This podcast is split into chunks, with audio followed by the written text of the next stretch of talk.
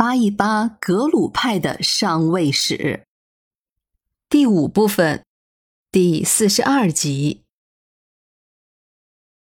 一六二零年，藏巴汗彭措南杰的兵败致死，给第西藏巴政权一个非常现实的教训，那就是蒙古人的战力很强，并不好惹。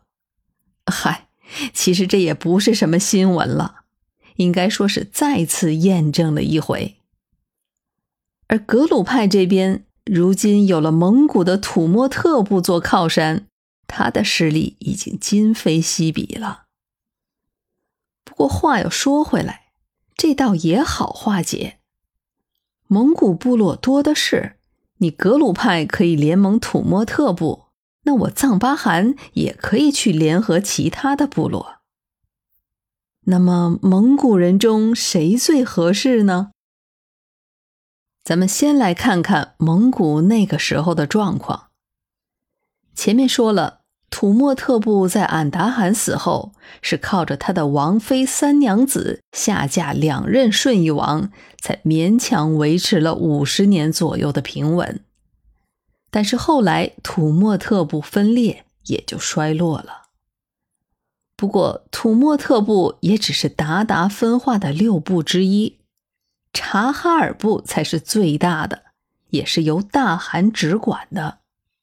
没错，鞑靼还是有蒙古大汗的，当年的达延汗就是，他的子嗣也还在承继着大汗之位，只不过他下边的部分首领，也就是那些王公们，在他们纷纷崛起之后，就有点各自为政的架势了。这就有点类似于西周末年的周天子和诸侯之间的关系了。这种局面延续到了达延汗的八世孙，也就是林丹汗。林丹汗生于一五九二年，在十三岁的时候继任的汗位。只不过这个时候已经是明末时分，山海关外在差不多的时间，女真族的后金都已经在盛京建国了。林丹汗是一个雄心勃勃的人，他企图恢复他的祖先达延汗时代那统一大漠南北蒙古诸部的局面。只可惜在内乱不止的情况下，外敌倒是迅速的强大了起来，这就是女真人。北元或者说是蒙古，其实已经是昨日黄花了，即使他们跟明朝联合起来，也依然不是后金的对手。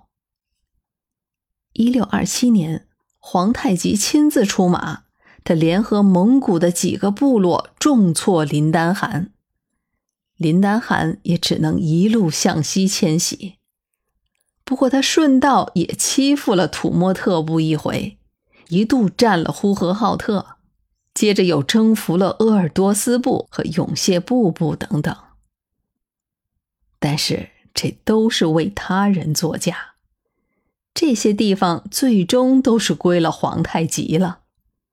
他自己最终去了青海，却死在了那里，应该也是死于天花。那一年是一六三四年。再多说几句，皇太极可没有给林丹汗的从属太多的喘息机会，也是他们活该被灭。林丹汗的儿子大概是嫌青海太过艰苦，就带着队伍又回到了河套地区，结果就被皇太极抓住了机会。在第二年，也就是一六三五年，皇太极第三次西征，他就包围了察哈尔部的余部，这可是黄金家族的核心了。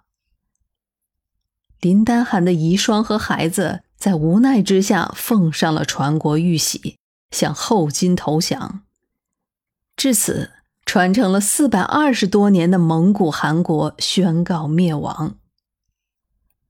又过了一年，一众蒙古的大小部落总共有十六个，他们在沈阳城会盟，推举皇太极为大汗，史称伯克达彻臣汗。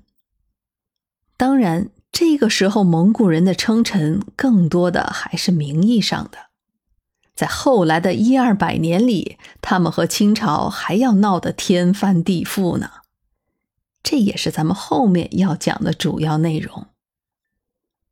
由于格鲁派在青海的成功发迹，当时西藏的各教派也都纷纷地派出教内的高僧来到青海传法，借以发展自己的势力。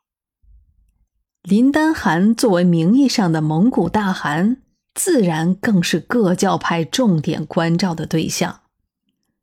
在各种史料中，他身边的僧人有宁玛派的，有噶玛噶举派的，还有萨迦派的，当然肯定是有格鲁派的，甚至十世黑帽系噶玛巴和六世红帽系夏玛巴也都亲自出马了。鉴于噶玛巴和夏玛巴他们在宗教界的分量最足，林丹汗也就跟噶玛噶举派越走越近。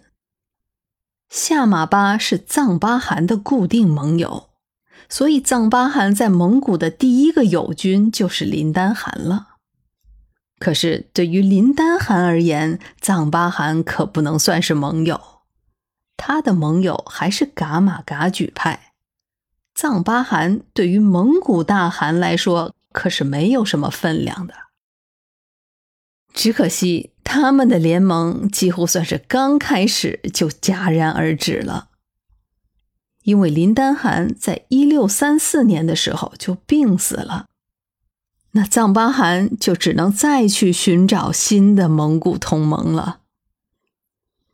这个时候，随着后金的崛起，蒙古部落不断地向西压挤，除了魏特拉蒙古的四大部落，鞑靼所分的六大部落也有不少，也都进入到了青海境内。所以眼看着青海就成了西北各方势力相互角力的中心地带了。从此，西藏就出现了一个怪现象，就是在西藏政权的争斗中，谁的力量大都无从轻重，而谁能借助的外部势力大，主要是谁结盟的蒙古部落势力大，谁就能在西藏占得上风。